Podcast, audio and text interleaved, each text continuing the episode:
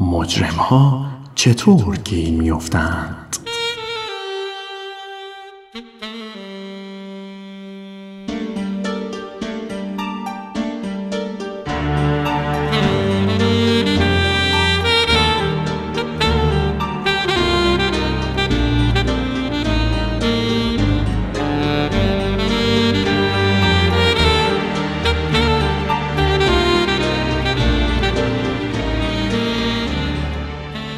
دانشمندان پزشکی قانونی پیوسته روش های ابتکاری برای جمعآوری شواهد و گیرانداختن آدم های بد ابدا می کنند.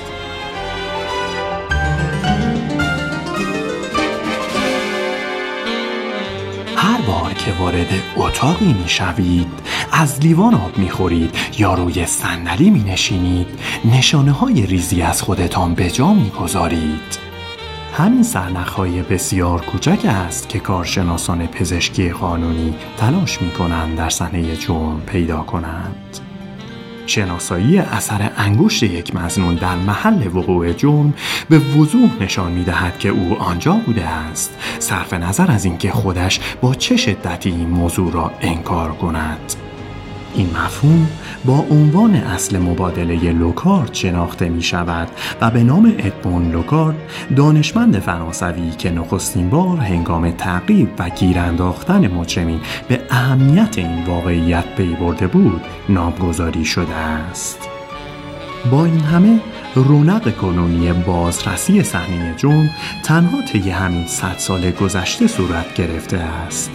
مجرمان روش های ابتکاری برای پرهیز از گرفتار شدن ابدا کردند اما دانشمندان پزشکی قانونی هم همپای آنها پیش رفتند و های جدیدی برای جمعآوری تجزیه و تحلیل و شناسایی شواهد و مدارک به منظور قطعی کردن محکومیت در دادگاه ترک کردند زمانی که آرتور کانندول شلوک هولمز را خلق کرد قدرت نتیجه گیری او در حکم نوعی داستان علمی تخیلی بود. توانایی هولمز برای اینکه با گوش دادن به صدای پای قاتل تشخیص بدهد که چه چیزی پوشیده بوده یا اینکه بر اساس ذرات خاکستری که در ریشه او گیر افتاده بداند که تنباکویش را از کدام مغازه خاص خریده است. این فکر که کسی بتواند این همه اطلاعات را از جزئیاتی آنقدر ناچیز به دست بیاورد مسخره به نظر می رسید اما امروزه داستان علمی تخیلی به واقعیت علمی تبدیل شده است و این دقیقا همان کاری است که بازرسان صحنه جرم انجام می دهند. اما برنامه های تلویزیونی با موضوع جرم و جنایت را که تماشا می کنیم چقدر واقع گرایانه هستند؟ آیا واقعا متخصصان می توانند تشخیص دهند که از کدام قلم خاص برای نوشتن یادداشت مطالبه پول در قبال آزاد کردن گروگان استفاده شده است؟ یا اینکه آیا الیافی که در صحنه جرم پیدا شده متعلق به یک پوشاک خاص بوده است؟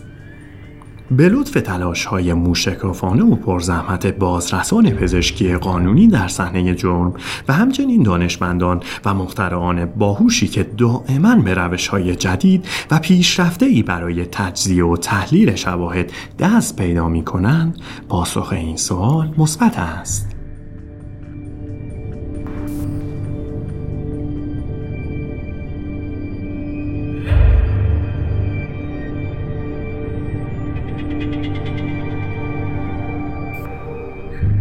دنیای نهفته سرنخهای ریز. در دنیای بازرسان صحنه جرم نمونه های بسیار ریز می توانند سرنخهای بزرگی باشند.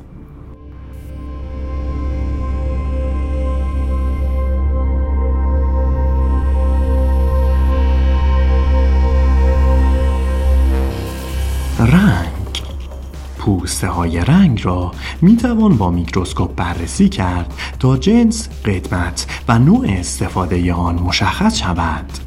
از این روش می‌توان برای اثبات اینکه یک ماشین خاص در یک حادثه تصادف دخالت داشته است یا نه استفاده کرد شیشه خورد شیشه ها می توانند نشان دهند که آیا شیشه پنجره از داخل شکسته یا از خارج ترک های پنجره نیز می توانند تعیین کنند که یک شی هنگام برخورد با شیشه با چه سرعتی در حرکت بوده است مو از موهایی که با چشم غیر مسلح دیده شده و یا با موچین جمع آوری می شوند می توان برای اثبات حضور یک مزنون و حرکات وی در حین وقوع جرم استفاده کرد. الیاف با استفاده از الیاف پارچه‌ای می توان ثابت کرد که یک مزنون یا یک شی در صحنه جرم حضور داشته است یا نه. این موضوع به نام مدرک ارتباط شناخته می شود و با استفاده از نوار چسب جمع آوری می گردد. DNA در یک جرم این احتمال وجود دارد که هم قربانی و هم مجرم اثرات بیولوژیکی از عرق، بزاق، مو، خون یا حتی شوره سر خود به جا بگذارند. این موارد می توانند مجرمان و قربانیان را به صحنه جرم ارتباط دهند. رد پای دیجیتال به منظور جمعآوری مدرک یا تایید عذر عدم حضور در صحنه جرم پزشکی قانونی دیجیتالی با استفاده از تجهیزاتی مانند ویندوز سکوپ و XRY به بازیابی و تحلیل منابعی می‌پردازد که در دستگاه ها مثل کامپیوتر و گوشی موبایل ذخیره شده است.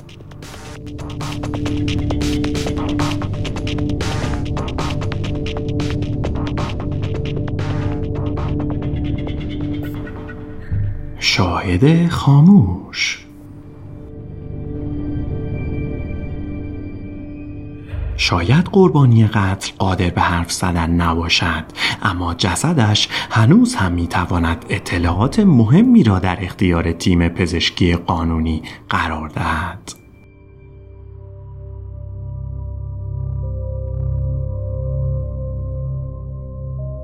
از آنجایی که سلول هایی به فولیکول های مو چسبیده می توان از آن برای تشخیص ای استفاده کرد. مخاط که اغلب با ترشحات خونی بازدمی آمیخته است می تواند برای احراز هویت قربانی از طریق آزمایش ای مورد استفاده قرار گیرد. تایید هویت قربانی با استخراج ای از پالپ دندان میسر است. کبد عضو مفیدی برای آزمایش سموم است چون سوخت و ساز اغلب مواد مسموم کننده بدن در اینجا انجام می شود. حتی اگر سم از جریان خون خارج شده باشد باز هم می توان آن را تشخیص داد. محتویات معده قربانی می تواند درباره زمان و مکان آخرین غذایی که خورده است اطلاعاتی به محققان بدهد و به آنها در تشخیص آخرین حرکات و جابجایی های قربانی کمک کنند. گاهی اوقات می توان زیر ناخونهای قربانی مقداری مو سلول های پوستی یا خونی پیدا کرد که حاکی از کشمکش هستند و دی ای را در اختیار می‌گذارند که به تعیین هویت قاتل کمک می کنند. در ابتدای کار سمشناسان عروق خونی را از نظر نوع و مقدار سم موجود در جریان خون آزمایش می کنند. به کمک اندازه و شکل استخوانها می توان سن و جنس قربانی و نیز هر گونه ضربه و آسیبی را که احیانا متحمل شده تعیین کرد.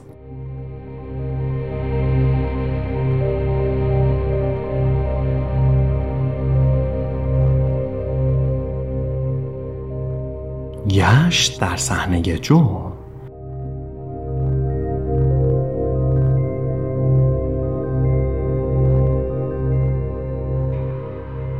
بررسی صحنه جرم و جمعآوری تمام شواهد قانونی نقشی حیاتی در تحقیقات پلیسی امروز دارند.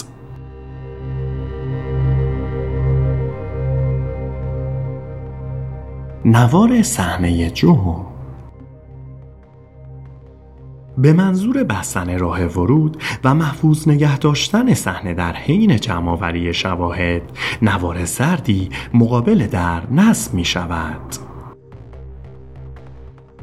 قربانی ماموران از موقعیت مقتول یادداشت برداری می کنند و هر گونه الیاف و پارچه اثر انگشت یا شواهد دارای دی ای به دقت برداشته می شود. عکاسان. قبل از آنکه شواهد موجود در صحنه جرم برای تحلیل های بیشتر از محل خارج شود عکاسان واحد تحقیقات صحنه جرم از تمام آنها عکس می‌گیرند. شیشه شکسته پنجره. ترک های شیشه نشان می دهند که آیا اسلحه از داخل اتاق شلیک شده یا از خارج.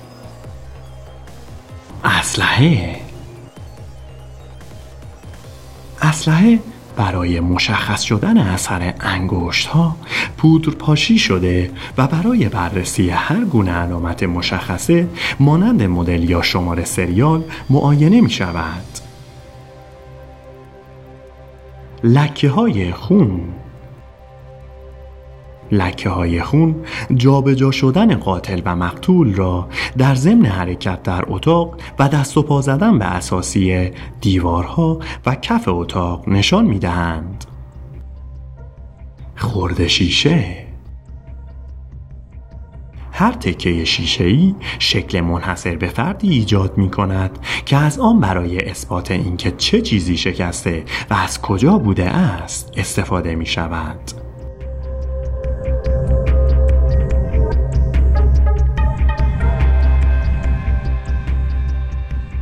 بررسی سوراخ گلوله. علم مطالعه گلوله ها بالیستیک یا پرتاب شناسی نام دارد میزان اطلاعاتی که از یک گلوله می‌توان به دست آورد واقعا حیرت انگیز است. بالیستیک داخلی آنچه را که هنگام خروج جسم پرتاب شونده یا اصطلاحا پرتابه از اسلحه برای آن رخ می‌دهد بررسی می کند. شیارهای درون لوله اسلحه که به آنها خان گفته می شود سطوح گلوله را می خراشند و نشانه هایی روی آن به جا می گذارند که خطبندی خوانده می شوند و کارشناسان به کمک آنها قادرند اسلحه ای را که در زمان وقوع جنایت مورد استفاده قرار گرفته دقیقا شناسایی کنند. اگر گلوله هرگز بازیابی نشود محققان می توانند مدل و شماره اسلحه را از هر روکش پوسته‌ای که در صحنه جرم کش شود به دست بیاورند. چون وقتی گلوله ها روی سطح خزانه اسلحه به عقب رانده می شوند نشانه ها روی روکش آنها نیز ایجاد می شوند بالیستیک ترمینال عبارت است از مطالعه آنچه که در هنگام تماس گلوله با هدف اتفاق میافتد. در مقایسه با های نسبتا بزرگ خروجی که اغلب حاشیه ناصاف و نامرتبی دارند های ورودی مرتب و نسبتا کوچک هستند. اندازه و شکل زخم می تواند سرنخهای مهمی درباره موقعیت فرد مسلح به محققان بدهد.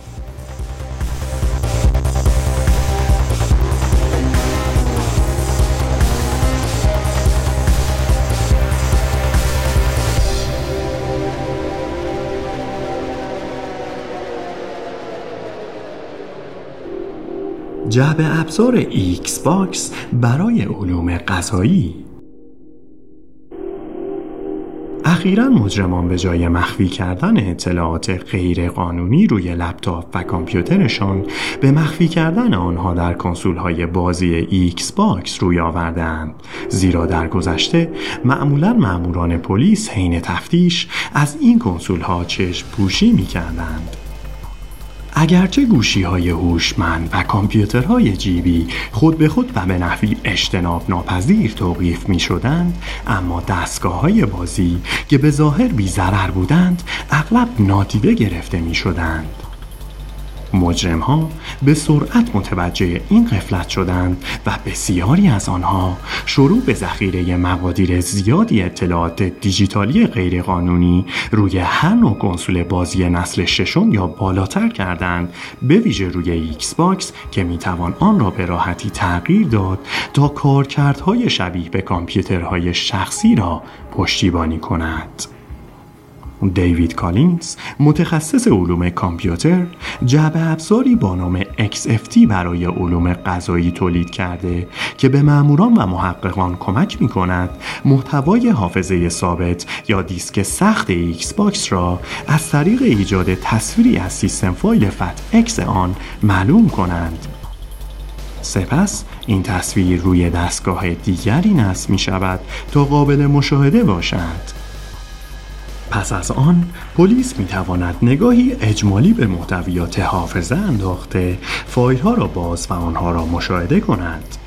تحقیقات را می توان روی یک XFT ذخیره کرد تا بتوان آن را در جلسه دادرسی نشان داد. به این ترتیب احتمال دستکاری مدارک و مخدوش کردن آنها محدود می شود به علاوه درک مطالب برای هیئت منصفه که فاقد تخصص علمی در این زمینه هستند آسانتر خواهد شد.